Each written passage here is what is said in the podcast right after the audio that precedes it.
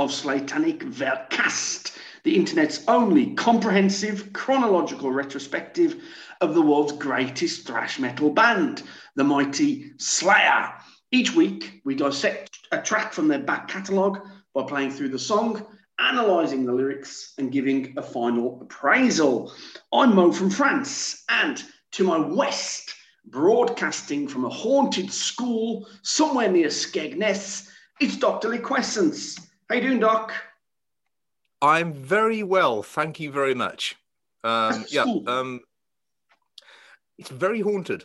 Mm-hmm. Um, as night fell, ghosts oozed out of the very stones. Oh God, And- terrible. Being and being and being Doctor Lequescent, I know a thing or two about oozing. Yeah, well, I mean, you, you're a squ- you're, you're you're a squidgy kind of guy, aren't you? I am, and I can promise you, they didn't manifest themselves; they oozed. Um, imagine, if you will, that they had been waxen sculptures Mm, that had been subjected to a blast of heat, mm. and they trickled down into the gaps in Mm. between the accursed blood-soaked stones. Imagine that process in reverse. The ectoplasm? Um, being Skegness, being being on the east coast, being close to the North Sea, it had a, a, a saltier odor than I'm used to for ectoplasm. Um, I mean, there, there are many ways to interpret that comment, uh, Doc. and please do bear in mind that my name is Dr. Lequescence. hmm I thought today we could um, start by talking about metal, and in particular, you tell me, Dr. Liquescence, talk to me about the kinds of metal you think is funny. Uh, Swedish melodic power metal. Oh, go on, give, give me some examples. Have have you got some names on the on, on, the tip of your tongue? Oh, Hammerfall. Oh, Hammerfall. What kind of a terrible mood I'm in. Um, Hammerfall will start by curling up the very, very edges of my downturned mouth. Mm. Um, and by the time it hits the first bombastic chorus, I've got a Mm. big stupid grin all over my face. I mean, certainly, they're, they're, they're, you know, for me, their first three albums are ju- just slices of pure, joyous, you know, bombastic nonsense. I absolutely fucking love it. You do not get happier than those men do. Um, you know, um, singing songs about you know dragons. Um, where where can you go wrong, really, with with that subject matter? Dragons, fire, um, battles, Steel, enormous swords. yes, of course. Um, yeah, I, I mean, there's there's nothing about any of those records that just does not bespeak a bunch of men precisely where they want to be in the world and full of joy that they're able to.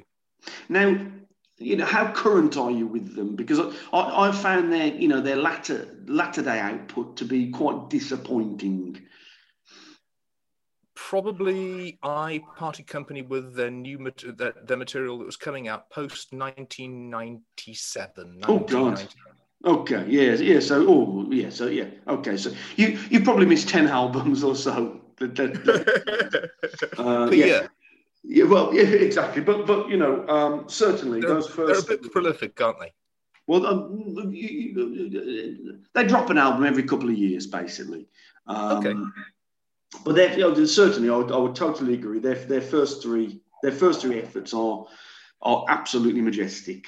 Um, for me, my go-to, you know, make me chortle and chuckle, and bring a, you know, just bring a, a spring to my step, is something like, and it, it, to be honest, it's not a million miles from yours. It's something like Manowar. Um, you know, just any, any group, any band that feels confident appearing on stage in loincloths, they're okay by me. Um, I have uh, the very, very old now um, Manowar Greatest Hits Hmm. um, album, uh, which I believe you bought for me for my birthday one year. Oh, really? Yeah, I believe you did. Um, and uh, the only thing you can make of the cover is my goodness me, there is a bunch of men who are absolutely confident in their masculinity and their heterosexuality. Sure, absolutely. Yeah. It's, it- Um, it's almost like, what are you trying to hide, isn't it? Well, superficially, you think that. And then after staring at the album cover for 15 or 20 seconds, you think, no, they've got absolutely nothing to hide. They're men from manly country. Um, who are just so utterly composed in themselves and have so few insecurities that they can all appear tightly pressed together, shoulder to shoulder and groin to butt, Mm. each of them wearing nothing but a rabbit skin posing pouch and half a gallon of baby oil. And, it, and, and, and they're all they're all ripped as well, aren't they? You know, they they they they are so they are so butch. Yes, I think I think the kids these days, Doc, call it hench. They are hench, I believe.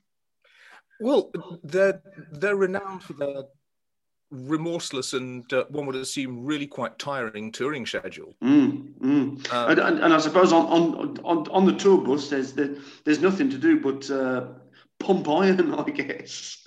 nothing but pump on the tour bus. Pumping men something. They're pumping but- something up for sure. But yeah, I mean, uh, I, you've you've got to be in good shape. Uh, I I believe they held the Guinness Book of they held three Guinness World Records at one point for the loudest concert ever, the loudest single guitar solo ever, um, and the most number of shows by any what you might call first class touring act. Mm, And I think it's 280 shows in one year. that's not that, that. That is not bad going. Let's move on. We should. Welcome to part two of the podcast. Here we listen to the track of the week, and this week we are listening to track three from Slayer's debut album, Show No Mercy. The track is entitled Die by the Sword. Let's go.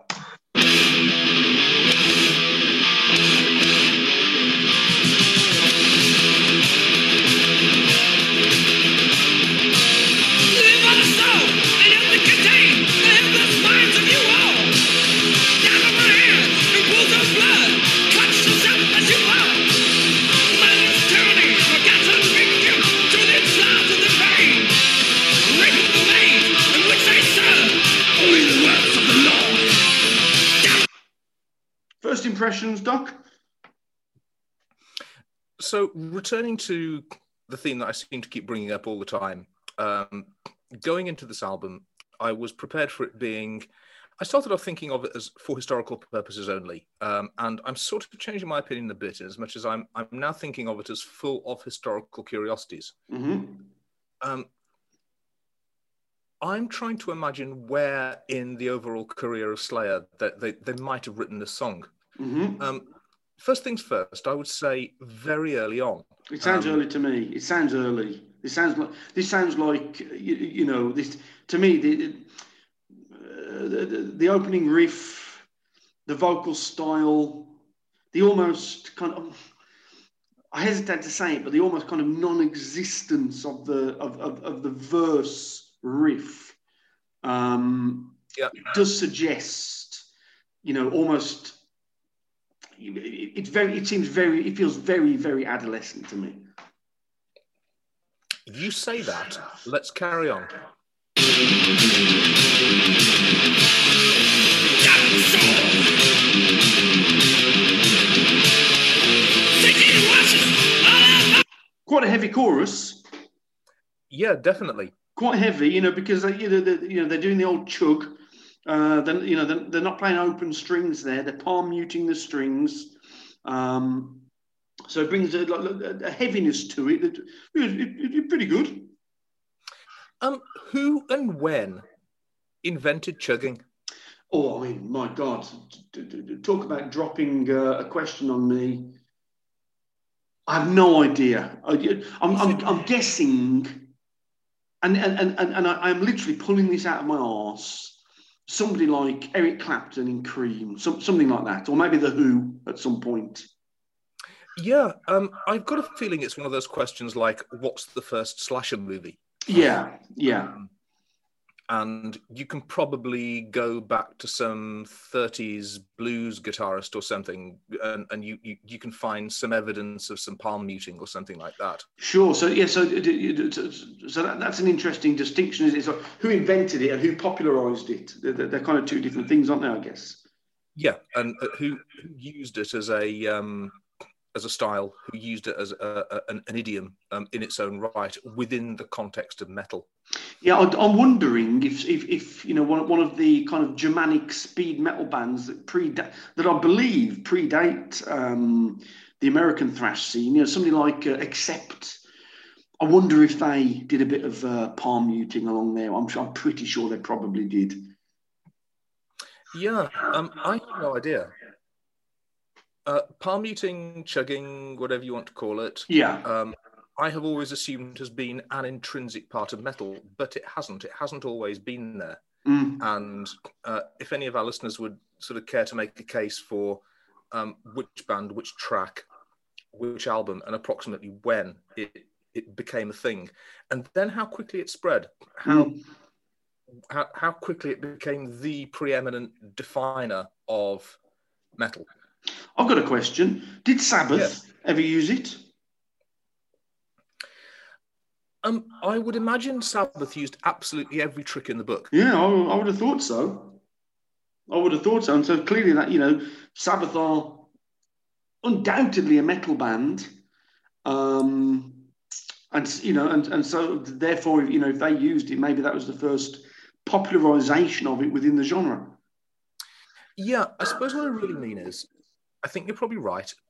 Um, when did it go from being merely another tool in the guitarist's toolbox, Mm. along with um, hammer-ons and pull-offs and pick Mm. squeals Mm. um, and bends and tremolo waggling?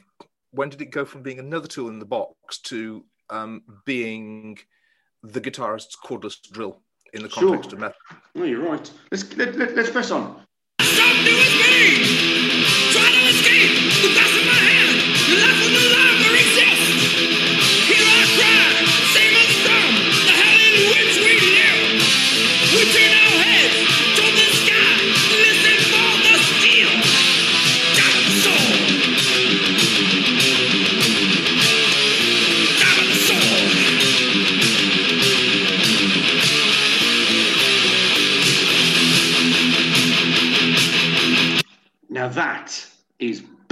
That change up is absolutely fantastic, isn't it? Absolutely. Absolutely sensational. Love it. couple of very interesting influences at work here. Um, this is the first time in Slayer that I have detected um, the oft mentioned um, influence of Venom. Well, you, you, Doctor Doctor Liquescence, you've just read my mind. I was I, I was about to invoke the name of Venom. Yeah. Yeah, for Um, sure. One of those things that everyone, quote unquote, knows Slayer were massively influenced by Venom. Yeah. But it's always an influence I've struggled to spot. Mhm. Um, but no, there it is. Um, There it is. Dead center. Dead center. That Die by the Sword uh, is Welcome to Hell. Yeah, absolutely fantastic. Let's keep going.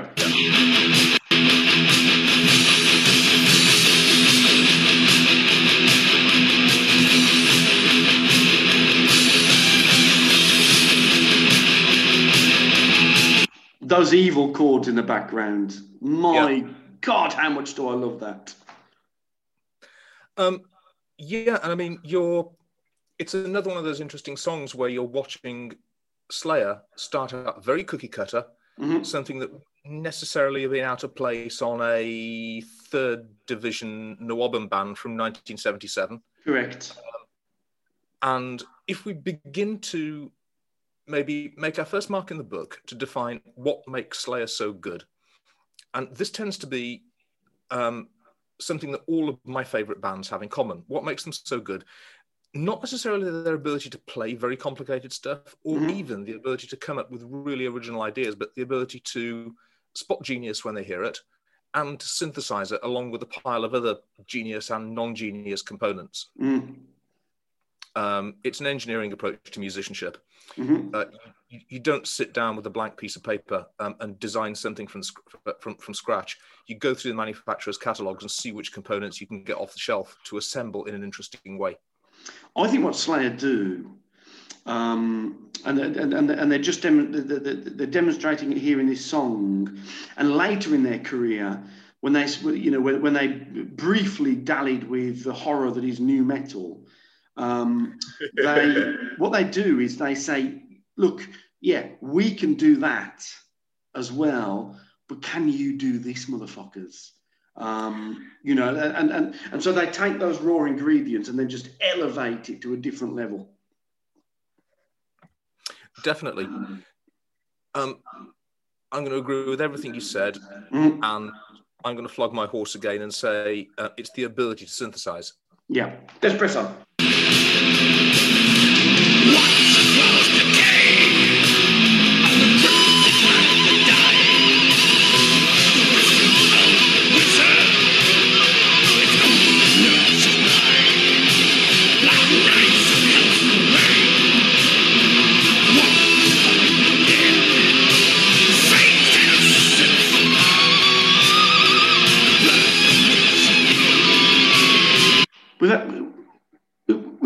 Tom vocal styles in this track so far.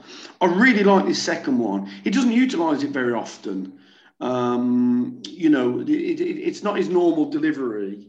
Um, I, I really don't like the way he starts singing the song. I must be honest with that kind of, you know, vocal cord stretching stuff that he that, that he does quite a bit on this first album. Not a fan, but this this delivery is, is, is pretty interesting. I, I like it. You know, it is there's a bit of bark to it. Um, I like it. It's unusual. He's also making a big point of pronouncing his his T's in an excessively idiomatic um, northern UK style.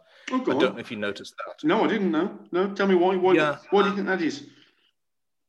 Um, because in this particular era of time, uh, heavy metal is British. Mm. Oh, that's oh, very Um, interesting. It's um, uh, rock, hard rock uh, is a Mm. US thing.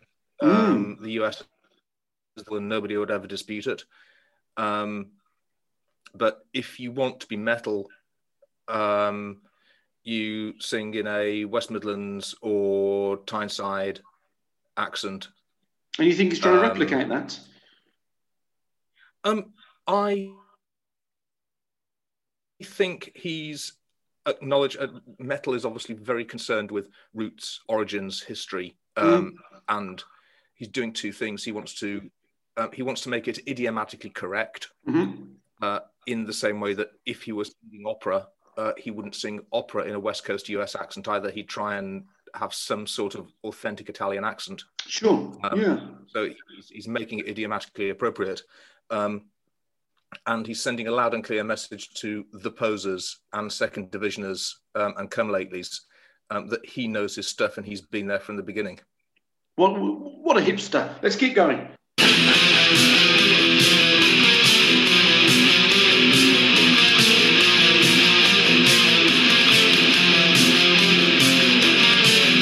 Now, here's the stuff. Here's the stuff, Doc. This is the first time so far, you know, in the three tracks that we've that we've listened to. This is the first time that Slayer get down and dirty with some single note finger picking. Um, you know that they become so that they in the future become so renowned for. It's sensational stuff. Absolutely. Um, a little before in that song, you had the first, what I think can generally be characterized as a, a Kerry King solo. Mhm. Um, so you've got some staggering abuse of the tremolo bar. Mm, mm. and I'd have been fascinated to have watched them play this live early on when they didn't have stupidly expensive equipment because I've got Mhm. no idea how he kept his guitar in tune through that lot. I you, you lean on the the tremolo arm of an inexpensive guitar the way he did just then, and your tuning is to help. I, I don't have never owned a guitar which I can kind of, you know, which which I can bend the tremolo with, and it remains in tune. I've never ever owned a guitar with, with, with that level of precision. Never. You've got to pay. I know. Um, you've had a couple decent pieces. You've had some Ibanez and some things like that. Uh, I know some people who've had some slightly more expensive pieces than you've had. Um, they've never had any more success. I, I, I don't know. Um, you need the locking clamps to go on the strings at both ends. You need a Mm. really expensive tremolo setup. Mm. Uh, you probably need your setup done by an expert tuner.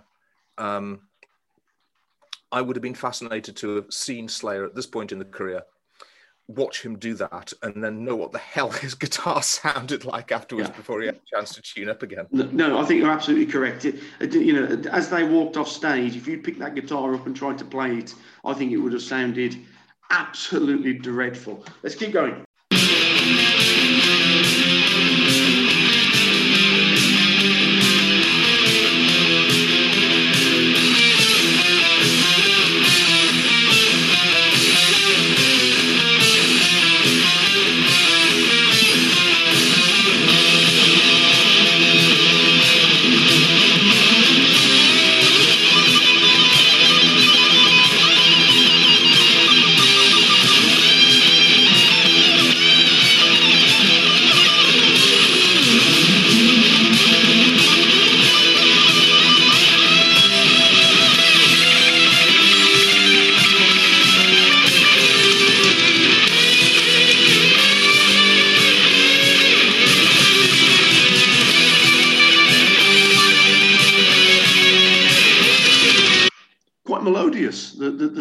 General, I would say, for Slayer.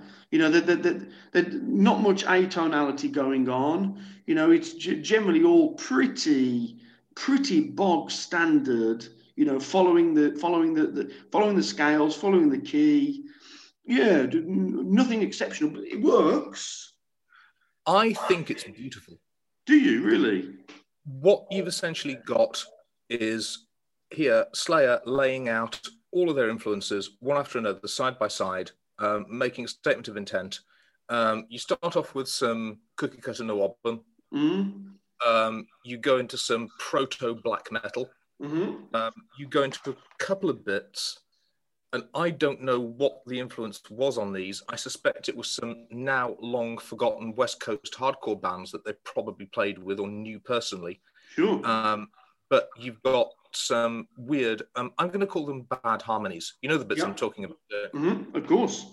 um, they're the two the two guitars that, in the hands of, um, we could simultaneously say both better and worse musicians Mm, would just be banally harmonized, Mhm. but they're not, and yet and yet it still works. mm, mm. You then have a bit. I'm going to come back to this in a minute, um, and say the words Dario Argento to me when this is when this section's over. Okay. because I need to come back to this. Then um, you get an enormous Black Sabbath breakdown right at the end, um, which could easily have come from the end of War Pigs um, or something like that. Um, I think it's an absolutely fantastic. Um, in terms of symphonic composition, um, it's an overture. Mm. It's these are the themes which we are going to use from here on in the four different movements Mhm. one and two and three and four Yeah. and it's an absolute it's it's it's a manifesto it's a statement of intent Sure. You, you, you hear much, Dr. Liquescence. Let's press on. In fact, let's finish up.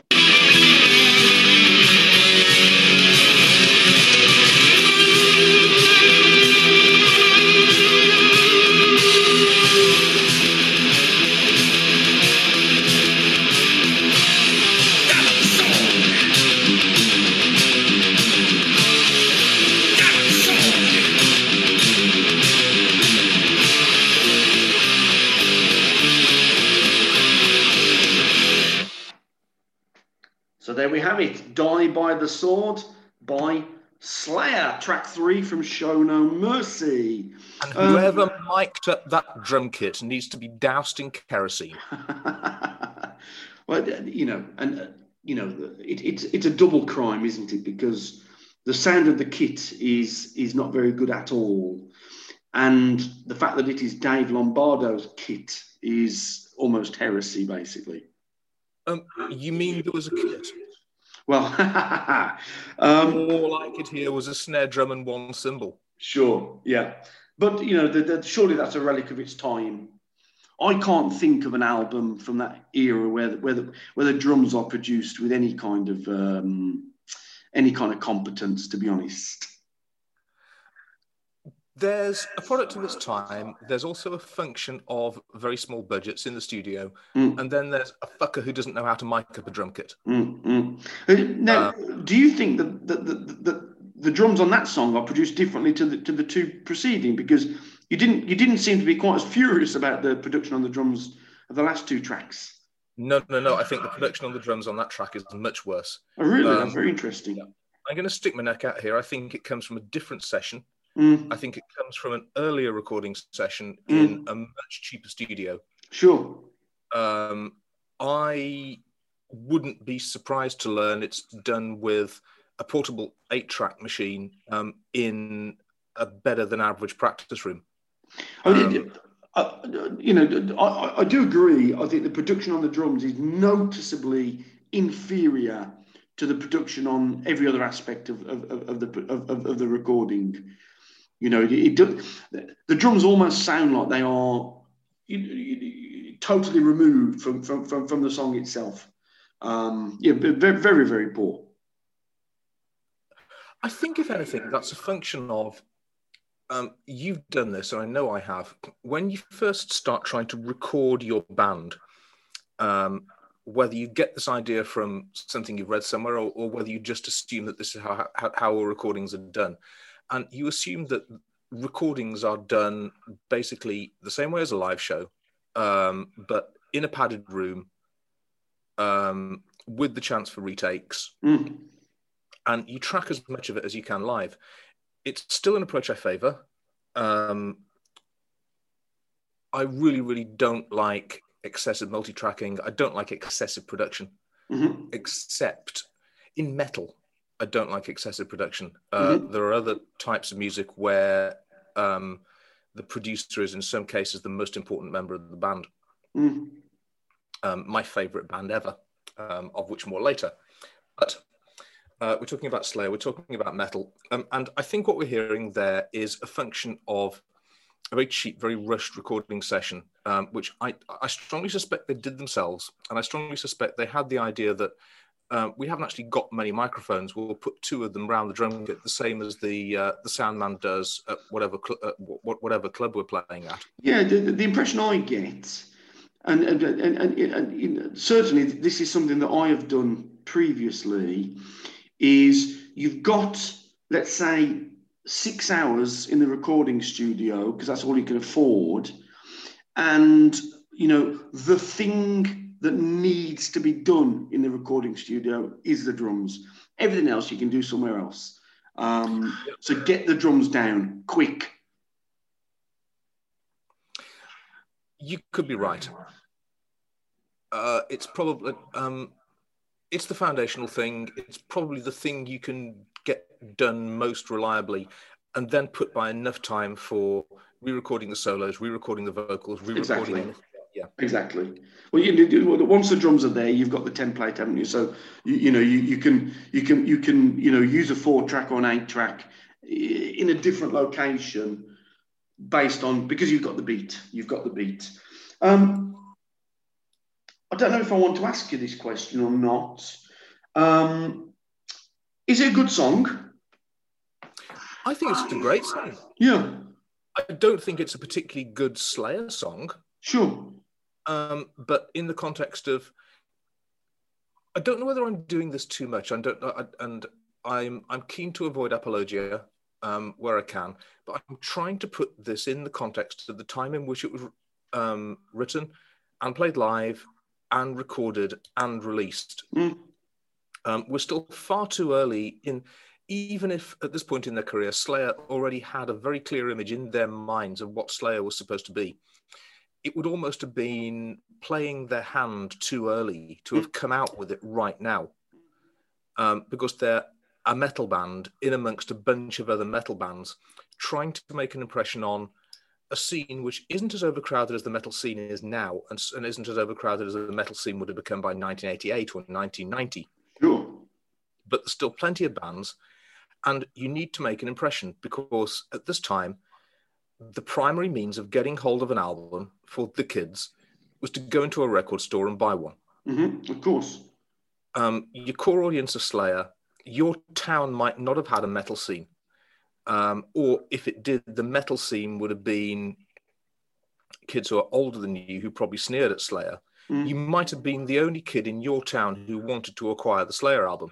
You couldn't go halves on a mate and make a tape copy. Um, so if you're a metal band at this point, you have to come up with a reason for people to buy your album.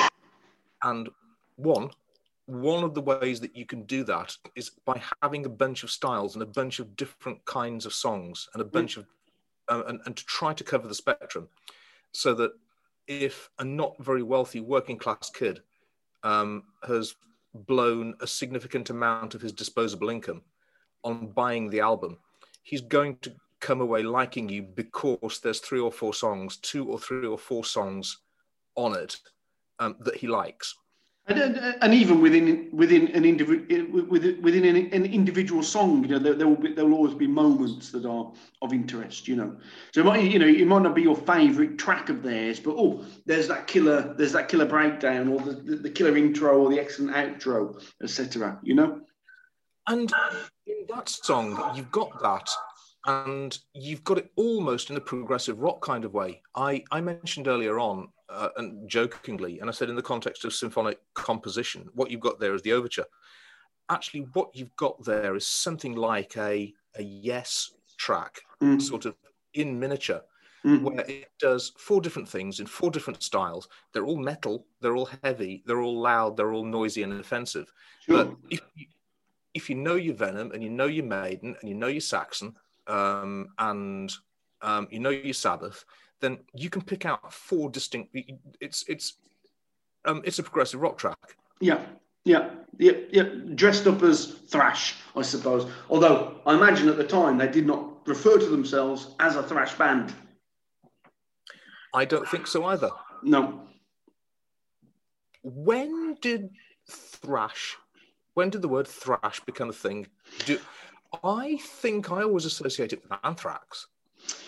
Um, thrash. Um, I'm thinking, yeah, maybe, you know, uh, Reign in Blood, Master of Puppets. Anthrax at that time would have been what? That would have been Among the Living, I suspect, is, is, is the album they were churning out at that time. Megadeth would have been doing something like Peace Sells, I think, around that time. Yeah, so I, Yeah. I, I think it's there that that, that, that, that, that, that term really get uh, gets prominence. But you know, we we, we we're vamping a little bit, aren't we? we? We're not sure. I'm not sure. I think I assume that the expression thrash came about from people who it was at the time when I think perversely metal was beginning to share a cultural space with hip hop. Mm. Uh, in as much as not because they sounded anything like each other, and they, th there certainly wasn't the crossover at that point in history, but that they were both outsider music. Um, they were both music for respectively economic outsiders and ethnic outsiders Mm. um, thrash the the classic thrash bands that you just mentioned saw themselves at least as possessing social consciousness or political consciousness of some description Mhm. and i think they wanted to put some distance between themselves and the by then rather debased concept of heavy metal Certainly, I you know I think I think these bands wanted to distinguish themselves from the likes of Maiden in particular. I think, but you know, by this point, Maiden were, you know, possibly the biggest metal band in the world, and I think these guys, you know, you know, the, our American cousins, considered a lot of their kind of, you know, sword and sorcery imagery in their in their lyrics a little bit a little bit silly. Um, anyway, let's not burn all of our content in one single episode. Um, and let's move on to part three. Okay, Okay, welcome to part three of the podcast. Um, in this section, we talk about the lyrics of the song that we've already listened to. Um, so here we go. Verse 1.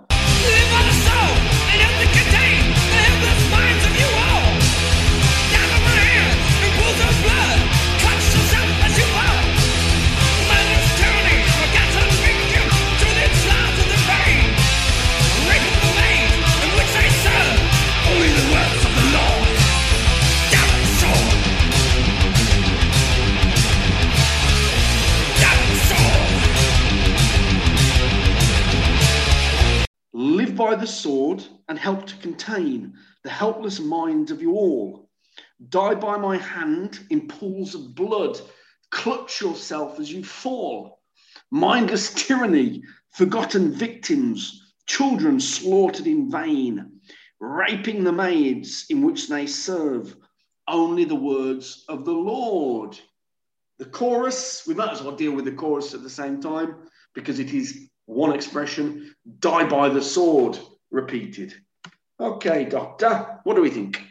At the risk of overthinking this a bit too much, I think it is a clear attempt to draw a connection between medieval or pre-medieval wartime atrocities hmm crusades could be the 30 years war um, and the modern practice of organized religion in the modern world Mm. The, the image it conjures in my mind is, you know, like the Salem witch trials, something like that, that kind of era. Um, you know, kind of the Dark Ages, maybe post Dark Ages, just about, but medieval times. Um, you know, uh, where, where, where, where the church has total a total grip on society. Um, and, and and so invoking this kind of satanic imagery would be would, would be a terrifying thing. I, I'm not saying that the song is about that. I'm saying that is the kind of imagery that it invokes in my mind. yeah and, um, and it's clearly meant to Yeah, I think something so. like that. Um, in the exact same way, what, what I took away from it, um, I think very specifically, I came away with an image of the Thirty Years' War Mhm. in Europe. Remind Uh, re- remind the listeners. Of course, I totally know what that is, but just remind the listeners.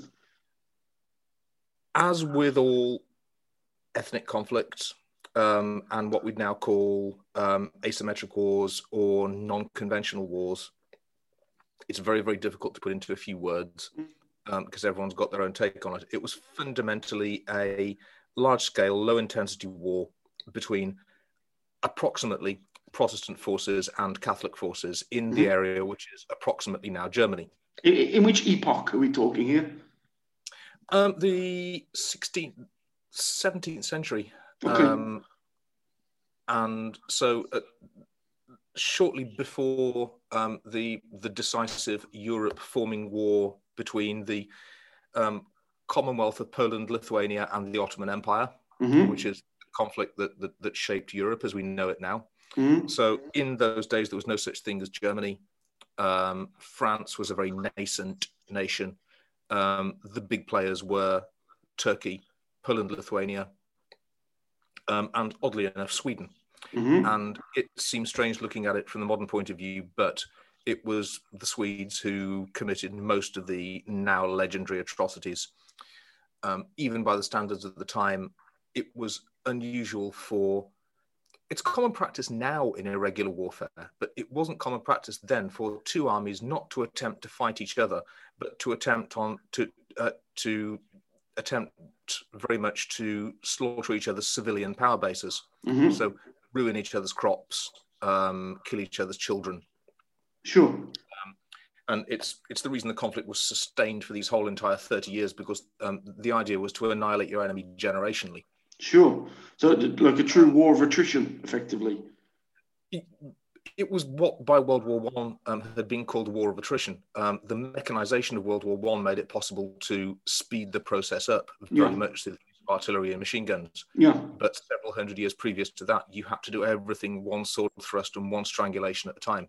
Yeah. So, so by the time we get to World War One, we could do it in four years. Where uh, 300 years previous, it took 30 years to, to achieve the same end. That's right. Yeah. Um, but I think the point is that it was.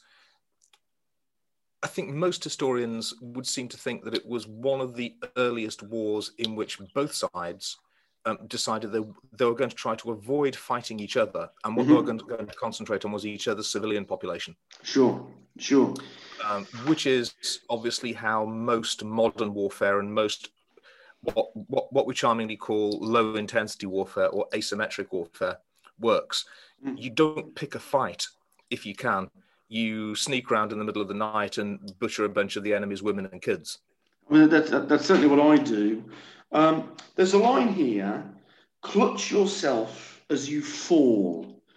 Now, that word clutch is, I, I find very interesting because it, you know, it, it's a strange collocation, a collocational verb for me because when we think about clutching, what's the first thing that comes to mind? It's like clutching pearls, isn't it?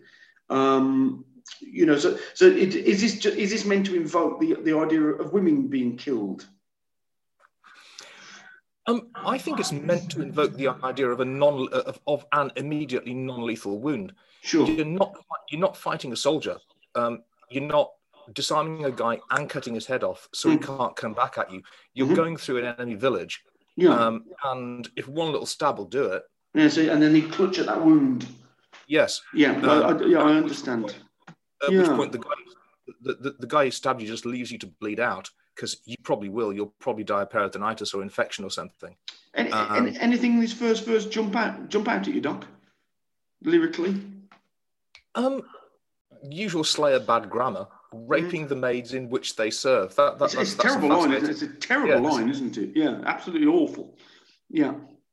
But it, but, but Uh, it continues into the next line, in which they serve only the words of the Lord. So it, it kind of works, but it would you know, grammatically difficult. I agree. Um, yeah, uh, it's not a very good line. I'm sorry. No, it's not. that. No, you're right. I, I totally agree. Yeah. So, bad grammar aside, let's move on to verse two.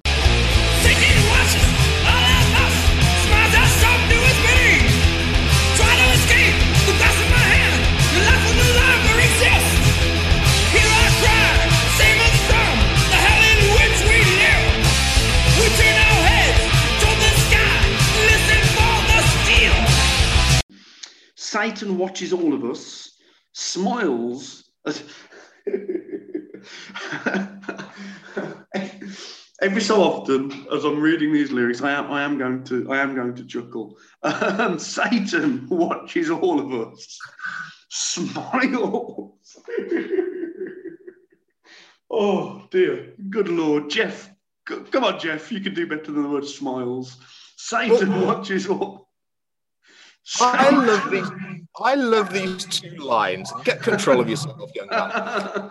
I love these two lines because it's let me get let me get through it. Let me get through it. Hold on. Satan watches all of us, smiles as some do his bidding. Try to escape the grasp of my hand, and your life will no longer exist. Hear our cry, save us from the hell in which we live. We turn our heads towards the sky and listen for the steel. And then we get the repeated chorus again. Okay. So you seem to be a, a- big advocate for those chucklesome first two lines. Tell go on, explain yourself. One of my favourite things about Slayer lyrics is the way that they'll, they'll sometimes use an unintentional, mild understatement Go on. and um, I think in the song before this one, it was, and then we returned from the dead. You're right. Yes, I remember. No. Yeah. Um, what I'm going to do is um, I'm going to go to work all day, and then I'm going to stop off at the chip shop and get some fish and chips and go home. And then Right. I'm, I'm going to go to the pub, have a couple of pints, and then I'm going to get a kebab. Yeah, you're right. Yes. Yeah, yeah. this is a good one. This, this really makes me chuckle. Um, and it's uh, you know you, Satan watches all of us. It's, it's so menacing. It's a great start. It's so ominous. And then, but it smiles. Smiles. What the fuck are you thinking, Jeff? Smiles as some do his bidding. Oh dear. Yeah. I don't like it. I don't like it.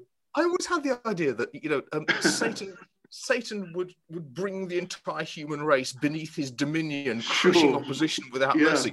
Apparently he's happy if some do his Just some, just so it's enough. Just some. you, you don't want to do my bidding.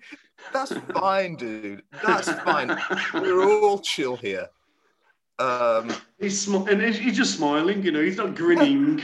You know, Look, there are some doing my bidding, and Yeah, that's great. that's right. That's right. It's a, That's it's a, great. it's a terrible, Anyone- terrible line. Just so long as the rest of you guys know the party's going on over here, and any time you want to join, just bring a six pack. That's right. You got it. Yeah, exactly. Yeah. Bring some whiskey and a mixer, and we, we, we can have a good time. yeah, man. Um, anything else jump out there? Because to me, this is, uh, you know, it, it's pretty nondescript, to be honest. Um, well, apart from the last line, The last line is it, it- exactly what I was what I was going to mention. Correct. Go on, sir. medieval, medieval, medieval all the way through. And this is what specifically makes me think it's meant to make you think of medieval or pre-medieval wartime atrocities hmm um, and associating them, because then you have a very clear reference for, and I don't know, I, I assume it's meant to be incoming artillery, and listen for the steel. Well, It's- I think I think they're just ref- that, that's referring to the sword, isn't it? Now I'm guessing that you're about to tell me that in this point in history, if we are correct, that steel did not exist, or, or certainly um, you know we had, had not been molded in, in, in, into swords by this point. It wasn't in industrial production. Uh, there was a method of steel production called uh, bloomery, which was um, it was practiced in Turkey. Um, it was also practiced in Japan hmm and in certain other parts of the world, but it was by no means an industrial process. What it, it- it's um, it's called a bloomer uh, Mhm. because you um, you make it like bread. You start off with a pig of iron, um, and a, a, a guy who made steel in those days was sort of borderline wizard. Um, the, the, the definition between the guy who made steel and a real alchemist or Mm. uh uh some some sort of wizard because he he had his magic formula which was the special mixture of ground up powder and the other chemicals you need for the process and he would sprinkle that into the bloomer fold it in half pound it flat again sprinkle some more powder and fold it in half and you do that 20 times and that's how you come by your your, your, your million thicknesses Sure. Um, so yes, there was steel. Um, it was by no means um, industrially produced, and the idea of um, somebody, um, the idea of somebody having a steel weapon on a battlefield where most of the weapons were iron and wood, um, would have made that person a decisively more capable belligerent. I'm sure this is all correct, and I'm Yeah. sure, you know, that um, in terms of chronology, it doesn't make a lot of sense that word. But I think we have to remember that this is a metal song written by Jeff Hanneman, who at, at- at this time was probably 20, 21 years of age. I don't think he was particularly interested in, in historical accuracy. I think he just thought the line sounded fucking cool because it sounds really metal, and it sounds very, very Judas Priest. And I think um, at that age and being interested in metal, I think you can bet your life he'd seen Conan the Barbarian. Sure. um, where there is a great long narration um, at the beginning about the, the, the, the mystical properties of the secrets of steel. Ah, very interesting. Okay, I, don't- I don't, Uh, I've seen it. I don't remember that. Yeah. Um, it's obviously Conan the Barbarian is based on some um, turn of the century pulp fiction, Mhm. some better than average turn of the century pulp fiction, and it's set in the Hyperborean age, um, which is a mystical, non existent period in the history of Earth or possibly some other planet. I'm not sure. Now, You can't mention Hyperborean age without without at least giving a little nod to Bal-Sagoth. Surely, Oh, I wouldn't dream of it. surely. Um, I wouldn't even dream of mentioning the Hyperborean age without giving full props to Bal-Sagoth. Um, but uh, yeah, uh, the, uh, the, the the the Conan mythos, um, I think, hinges very much on there was a certain period in history when steel existed, Mhm. um, and it was a borderline mystical process to make it. um, the way in which it was produced was kept as a, um, a borderline Freemasonic or possibly even an actual Freemasonic secret. Sure. Um, and possessing a steel weapon um, on a battlefield would would definitely have made you a much more effective belligerent than everybody else who had wooden hafted pikes or iron weapons. Sure, but, but, but, but it's clear that that is the only line in this verse that really stands out, doesn't it? It makes you think, oh, what, what are they talking about?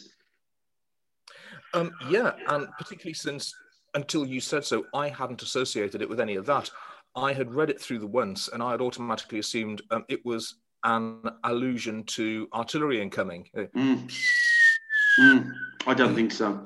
Oh, you, you, you know, no. For, for, for me, no, not at all. This, this, this is all kind of medieval times.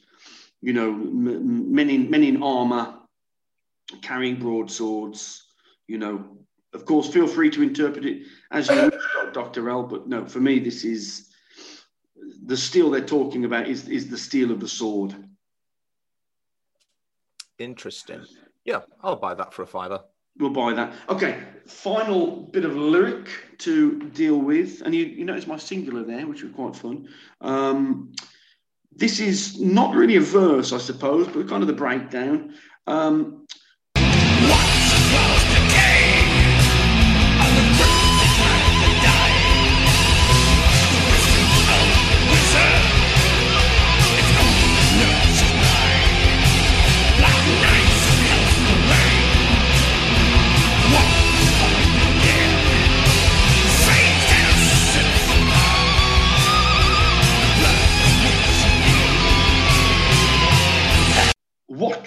flowers decay on the cryptic life that died.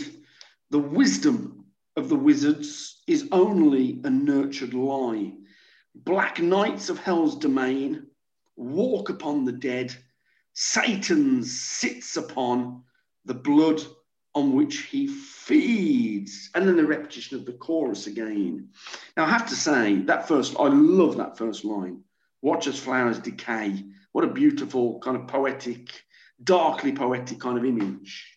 I've got no idea what they're talking about, um, but you know, you've mentioned, I think, in the in, in the previous two episodes that we've done, kind of the cinematic nature sometimes of Slayer's lyrics, and I think this is a, a perfect example. Yeah. Um, where we're coming from in this verse, and there was a bit of it in the previous verse as well, it's a very purposeful callback to War Pigs by Black Sabbath. Mm. Oh, go on, explain. Uh, so the last two lines of it, uh, walk upon the dead, Satan sits upon the blood in which he feeds. The, the, there are lines in the the last verse of War Pigs, uh, which is um, begging mercies for their sins, Satan laughing spread his wings. Uh, Um, I think in, in the original track, Black Sabbath by Black Sabbath, um, there's a reference to Satan smiling. He seems to do a lot of smiling. doesn't he? he's, a, he's a charming chap, isn't he? Yeah, lovely, no, lovely perky character. that that that um, that mask made from the ossified goat head. Um, well, I, I wouldn't imagine it'd be very easy to communicate a smile through that. Mhm, That's true, but uh, we, we, we, we've got we've got grammar problems again. Satan apostrophe s sits upon blood. What? What is going on? It's self censorship, mate. Is it? Um, it should obviously be Satan's ass sits upon the blood which he. yeah, because we, we, we definitely we, we definitely after the possessive apostrophe we need a noun. Satan something. We need the noun. But anyway, we'll forget about that. The wisdom of the wizards. What does that mean? Um, in the previous verse, we alluded to the rarity of steel, Mhm. um, the newness and modernity of steel, and it's precisely the newness and the modernity of steel which contrasts with the fact that the um, blacksmiths um, were believed, not believed, but what, what they had was something akin to an occult power or Ooh. a um, a, a, a, a mythological power which one can imagine um, being handed down from, say, Hephaestus, the blacksmith of the gods. Now, I'm looking at the line Black Knights of Hell's Domain. I think it's a fabulous line, but I can only imagine that is a bunch of kind of cool, dark words put together to sound cool and dark. Um, yeah, absolutely. Yeah, that's that, that- that's what I figured. That's what I figured. Walk upon the dead. Um, again, this is just dark imagery, isn't it? Isn't it? Um, for me, probably the best um, section of lyrics in the track, I would say. Um, the most visually striking, you know, the one that kind of fires the imagination the most. And, uh, Any final thoughts on, on the on, on the words of this particular track? Yeah, it, it's, it's, it, it's their homage. Lyrically, it's their homage to War Pigs by Black Sabbath. Yeah, Um, it's attempting to, verse one, um, it's attempting to um, set up a narrative of war. Point, verse two, it's attempting to execute a narrative of war. Mm. Um, verse three, it's attempting to um, put forward an apocalyptic scenario um, and give you an idea of what the end of the world might look like. Okay, fair enough. Fair enough. Let's move on.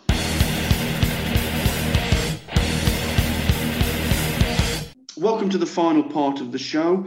And here we just talk about our final thoughts. Anything you forgot to mention so far, Doc? There was. Um, I needed to mention Dario Argento, Who um, be he? massive Italian director. Mhm.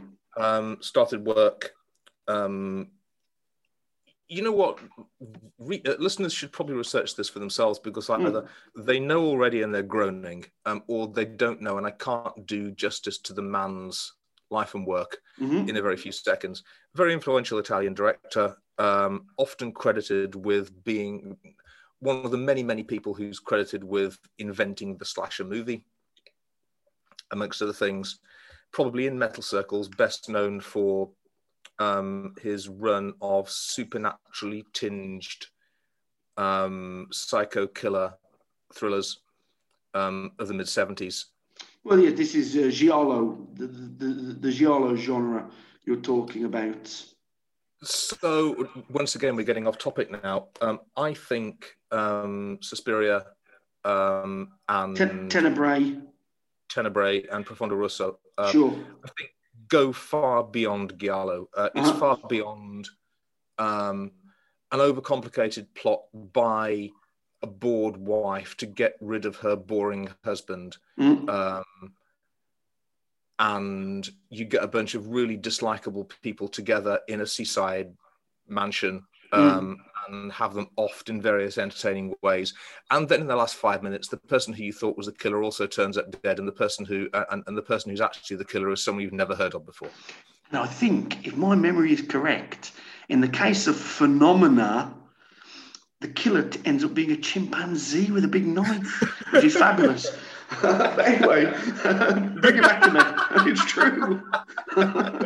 it's true. bring, bring it back to Slayer, Doc. So, in any case, um, Dario Argento, amongst other people, um, let's not neglect Mario Bava, let's not neglect Lucio Fulci. Mhm. Um, let's, although we probably should, uh, let's not uh, leave out uh, Ruggero Deodato as well. Sure. Cannibal Ferox or Holocaust? I can never remember. It's Cannibal Holocaust. Sure. Uh, Cannibal Ferox was Umberto Lenzi, Mm. uh, who was, I think, satisfying himself, not merely ripping off Dirty Harry all the time, Mhm. and not merely ripping off Death Wish all the time, um, but ripping off Death Wish and Dirty Harry at once in every film he ever made. sure, sure. Keep going. Um, get on. Get, get on with it.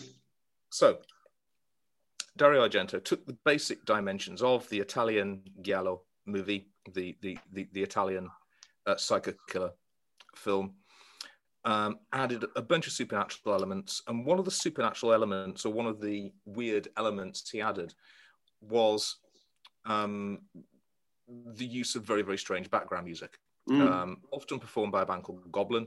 Sure.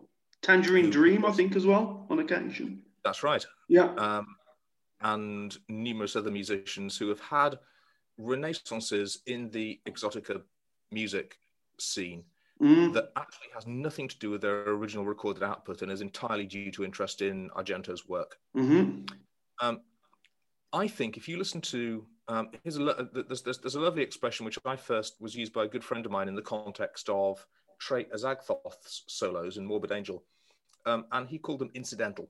Okay. Um, so effectively, you've got um, the guitar, bass, and drums and vocals providing the narrative thrust of the music, and then they trade as usual.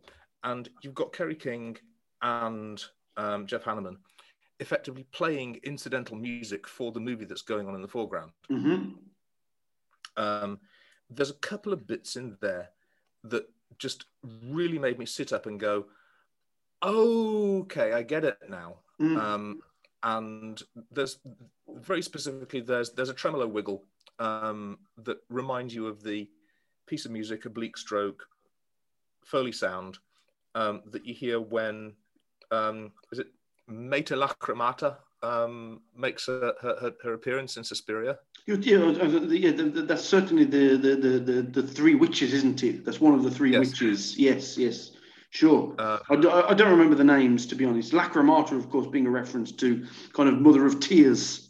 yes. Yeah, sure. Um, so yeah, I, I, I- I believe that's the one in Suspiria, and um, the final scene, the um, our heroine um, effectively uses the, the the weapon that's capable of destroying her and stabs in the wrong place, Mm, um, and um, the witch's disembodied spirit um, flickers and dies in a completely different part of the room. hmm Um, and there's a sound on the soundtrack. I'm going to have to go back and check now, and it'll turn out to be nothing like what I imagined. Mm. But um, it reminded me of that, whatever sound you hear at that particular moment. And I think there's a decision to have this very cinematic music with a narrative thrust that tells a story um, and takes you from one place to another. And then, in the style of a movie, it has the music has its own incidental music playing along with it. mm. Um, and that's what that made me think of. So, listeners, really, it, it's up to you to decide is Dr. Liquescence a visionary who sees things that nobody else does, or, or, or, or is he just start raving mad? It's one or the other. It's possibly both. Hint. The second one was correct. any, any, any other final thoughts, Doc? Um, none at all. Mm. Once again, we've managed to uh, to mine quite a good deal of discussion um, out of a, a, a lesser Slayer track. Well, d- d- d- d- don't uh, don't spoil your, your your your kind of final verdict. So ma- maybe that's the point to dive in there. So, how many uh, liquescent swords is is die is die ironically die by the sword going to get? Just because of the scope of its ambition, Mm. I've said this before. You'll hear you- you'll hear me say it many, many more times. I admire ambition much more than I admire ability. hmm um, the ability and the fully formedness of Slayer as a band is not there yet. But oh my goodness, the ambition and the willingness to do something like that is there. And for that reason, um, it's going to get eight swords out of 10. Oh, good lord, that is way higher than I expected. Wow. Um, so you you really really like that song. Um, now, I don't really like this song very much. Um, I love the breakdown. I love when it goes into that kind of that that, that venom chug um, with the dark chords in the background. I really have a big problem with with Tom's vocal delivery throughout most of the song, which I find very very off putting. Um, and I find the, the the the riff during the verse um, not particularly memorable. It, it, it, it, it is a song. They play this song live very, very often. And I've always found it a little bit mystifying. Um, and it's always the point in the gig where I go, oh, oh shit, not this again. You know, it's like when it's like when Metallica play um, Seek and Destroy. It's time to go for a piss, basically. Um, and But do Slayer play this this track for about three years? No, they don't, and they don't seek any audience interaction. You know, that hellish, hellish invention of, of concerts. Good lord. Um, I'm going to give it. ah, oh, because I- it's tough. It would be four mutilated most schools, um, but that middle section is so absolutely brilliant. It's going to get six mutilated most schools out of 10 from me. And of course, it has a smiling Satan in it. There, and there is the joy of the smiling Satan. Okay, that about does it for this episode. Join us next time when we will be discussing the fourth track from Slayer's debut album, Show No Mercy, which is, of course, Fight Till Death. Slayer fans, do your homework. Goodbye.